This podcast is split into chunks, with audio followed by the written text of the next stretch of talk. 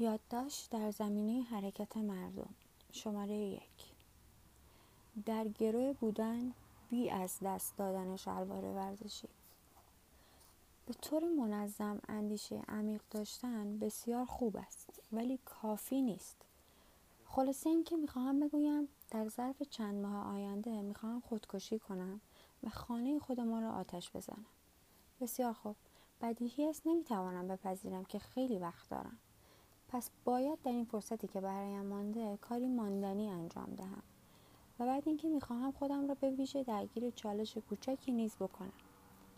اگر آدم خودکشی می‌کند باید از کاری که می‌کند مطمئن باشد و آدم نمی‌تواند برای هیچ و پوچ آپارتمان آتش بزند.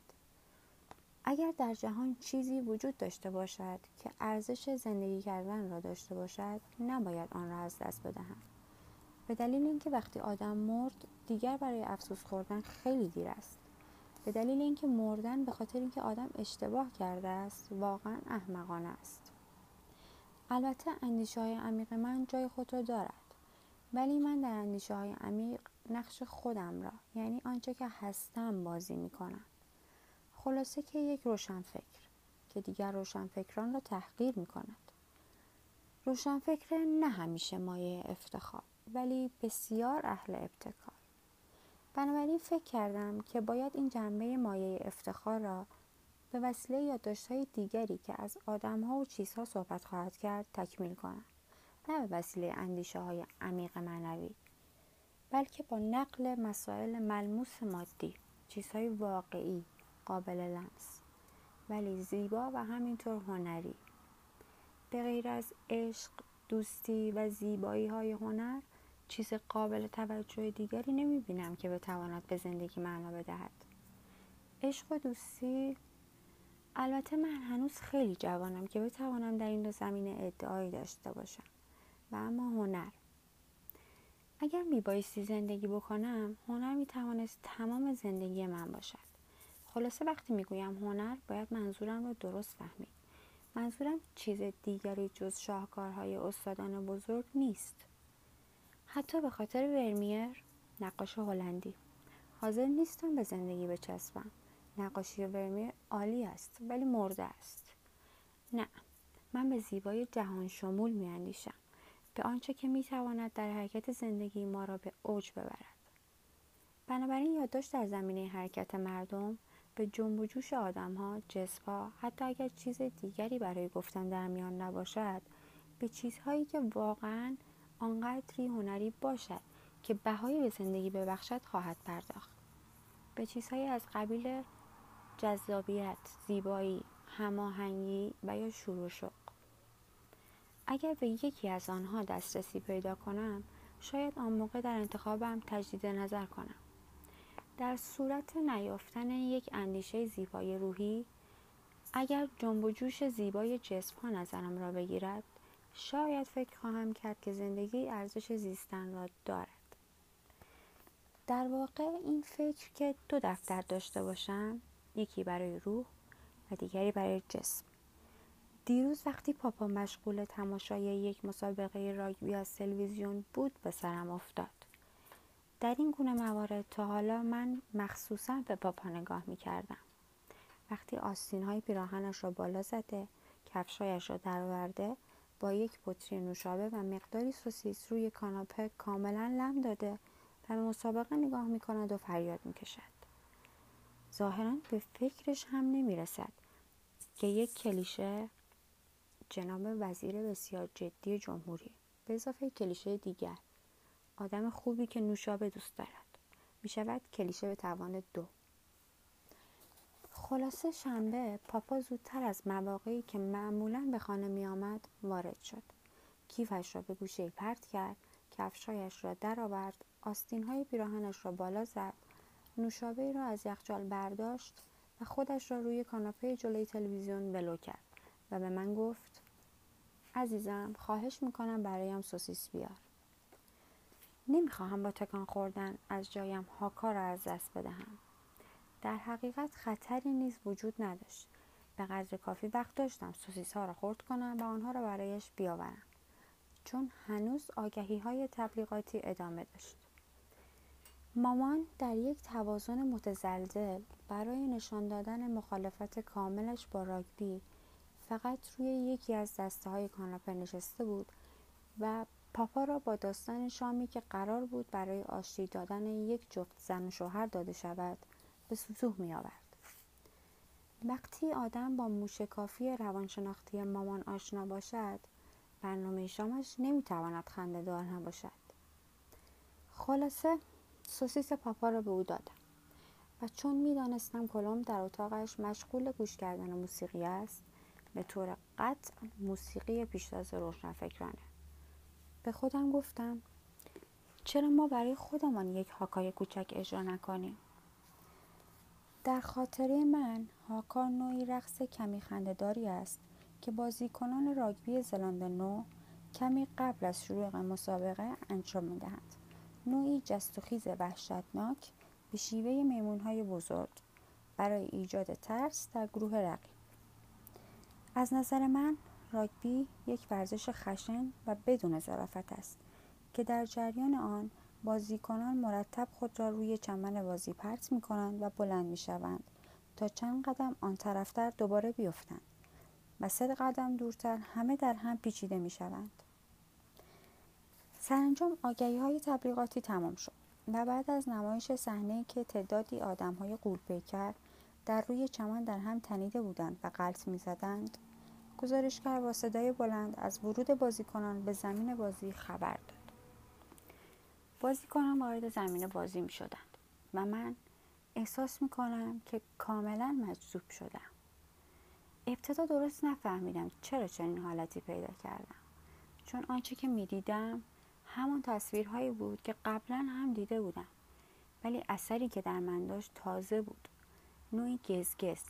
یک انتظاری که نفسم را بند می آورد.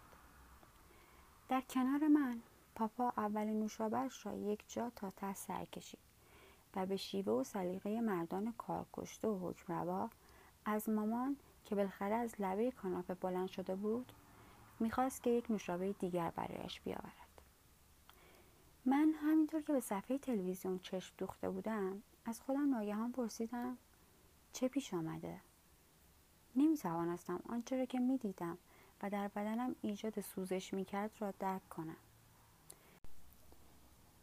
وقتی بازیکنان زلاندن و رقص هاکا را آغاز کردند متوجه مطلب شدم. بین آنها یک بازیکن بسیار بلند قامت و تنومند پولینزیایی بسیار جوان بود. این او بود که چشمان مرا از همان ابتدا جادو کرده بود. شاید در وهله اول به لحاظ قد و قامتش سپس به دلیل شیوه بازی کردن و جابجاییش نوعی حرکات بسیار عجیب بسیار سیار ولی متمرکز. متمرکز در خود او. بیشتر آدم ها وقتی حرکت می کنند در انتباق با آنچه در گرد آنهاست حرکت می کنند درست در این لحظه که مشغول نوشتنم کنستیتوسیون با شکمی که به زمین کشیده می شود از مقابلم رد می شود این ماده گربه هیچ نقشه تدوین شده در زندگی ندارد خودش را به سمت چیزی احتمالا صندلی راحتی میکشاند. این هم از شیوه راه رفتنش پیداست. او به سمتی می رود مامان به سمت در ورودی می رود می رود خرید کند. در واقع نزدیک است از در ورودی خارج شود. خود حرکت او پیش بینی می کند که او به کجا می رود نمی‌دانم این موضوع را چطور توضیح بدهم. وقتی ما از جایی به جایی می رویم به نوعی در همین جا به سمتی نظم حرکتی ما به هم می خورد. آدم در عین حال هم در جای شروع حرکت هست و هم نیست. به دلیل اینکه در حال رفتن به جای دیگری است. نمی‌دانم. متوجه می‌شوید چه می‌خواهم بگویم؟ برای جلوگیری از به هم خوردن نظم حرکتی نباید اصلا حرکت کرد.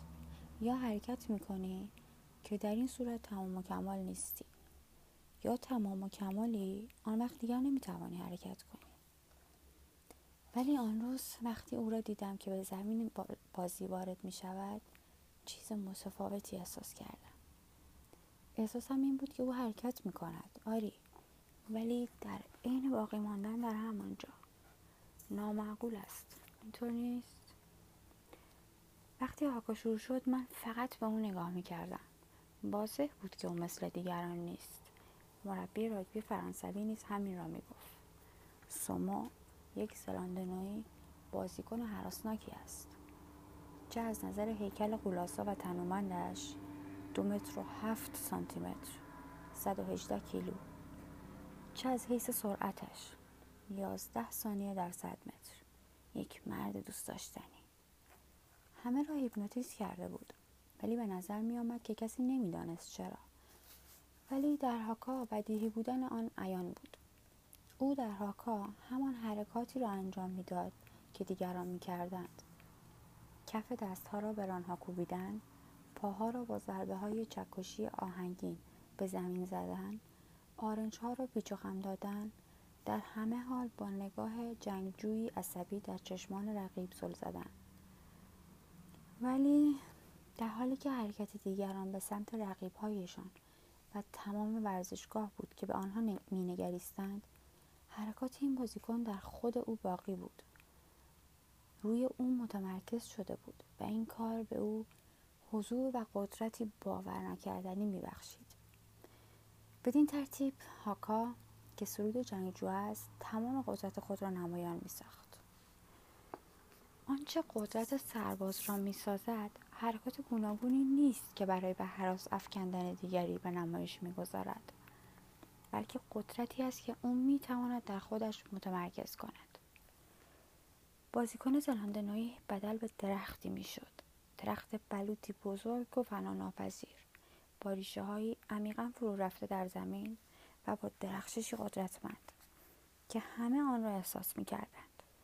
علاوه بر این همه یقین داشتند که درخت بلوط پرواز هم می توانست بکند و می توانست به یا به خاطر ریشه های پرقدرتش به سرعت باد حرکت کند.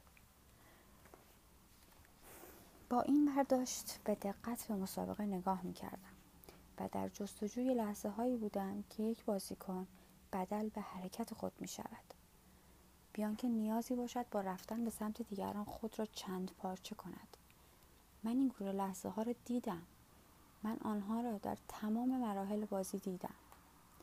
وقتی همه به هم گره میخوردند با یک نقطه توازن آشکار بازیکنی که ریشه های خود را پیدا می کرد بدل به لنگر کوچک استواری می‌شد که نیرویش را به تمام گروه میبخشید در مرحله ابراز قدرت بازیکنی که سرعت لازم را با فکر نکردن به هدف بلکه با تمرکز روی حرکتش به دست می آورد با توپ راگبی چسبیده به بدن در حالت جذبه می دوید. لحظه های حراس گلزنها که خود را از بقیه جدا نگه می داشتند تا بتوانند حرکت درست پاها را بیابند ولی هیچ بازیکنی به درجه والای کمال بازیکن پولینزیایی نمی رسید. وقتی او اولین گلش را به ثمر رساند پاپا باورش نمی‌شد. دهانش از حیرت باز بود. من نوشابهش را به کلی از یاد برده بود. میبایست عصبانی می‌شد چون طرفدار تیم فرانسوی بود. ولی به جای آن گفت عجب بازی کنی. و به پیشانی خود دستی کشید. مفسر ورزشی نفسش بند آمده بود. ولی نمی‌توانست پنهان کند که چه چیز واقعا زیبایی اتفاق افتاده است. بازیکنی که بی تکان خوردن میدوید و همه را پشت سر میگذاشت. این دیگران بودند که حرکات ناشیانه و دیوانواری می‌کردند ولی با این همه از رسیدن به او ناتوان بودند. در اینجا به خودم گفتم درست شد. موفق شدم حرکت های ساکن را در جهان شناسایی کنم. آیا این خود ارزش ادامه زندگی را ندارد؟ درست در همین لحظه شلوار ورزشی یکی از بازیکنان فرانسوی در یک به هم پیچیدگی همگانی از پایش درآورده شد و گم شد و من ناگهان خود را دلازرده احساس کردم. زیرا همه به نحوی دیوانوار شروع به قهقه زدن کردن. به که اشک از چشمهایشان جاری شد. حتی پاپا چنان سرخوش بود که سر نوشابه دیگری را باز کرد و آن را تا ته سر کشید. از نظر من این کار نوعی توهین به مقدسات بود. نه این کافی نیست. برای قانع کردن من نیاز به جنب و جوش های دیگری است. ولی دست کم این قضیه به من ایده خواهد داد.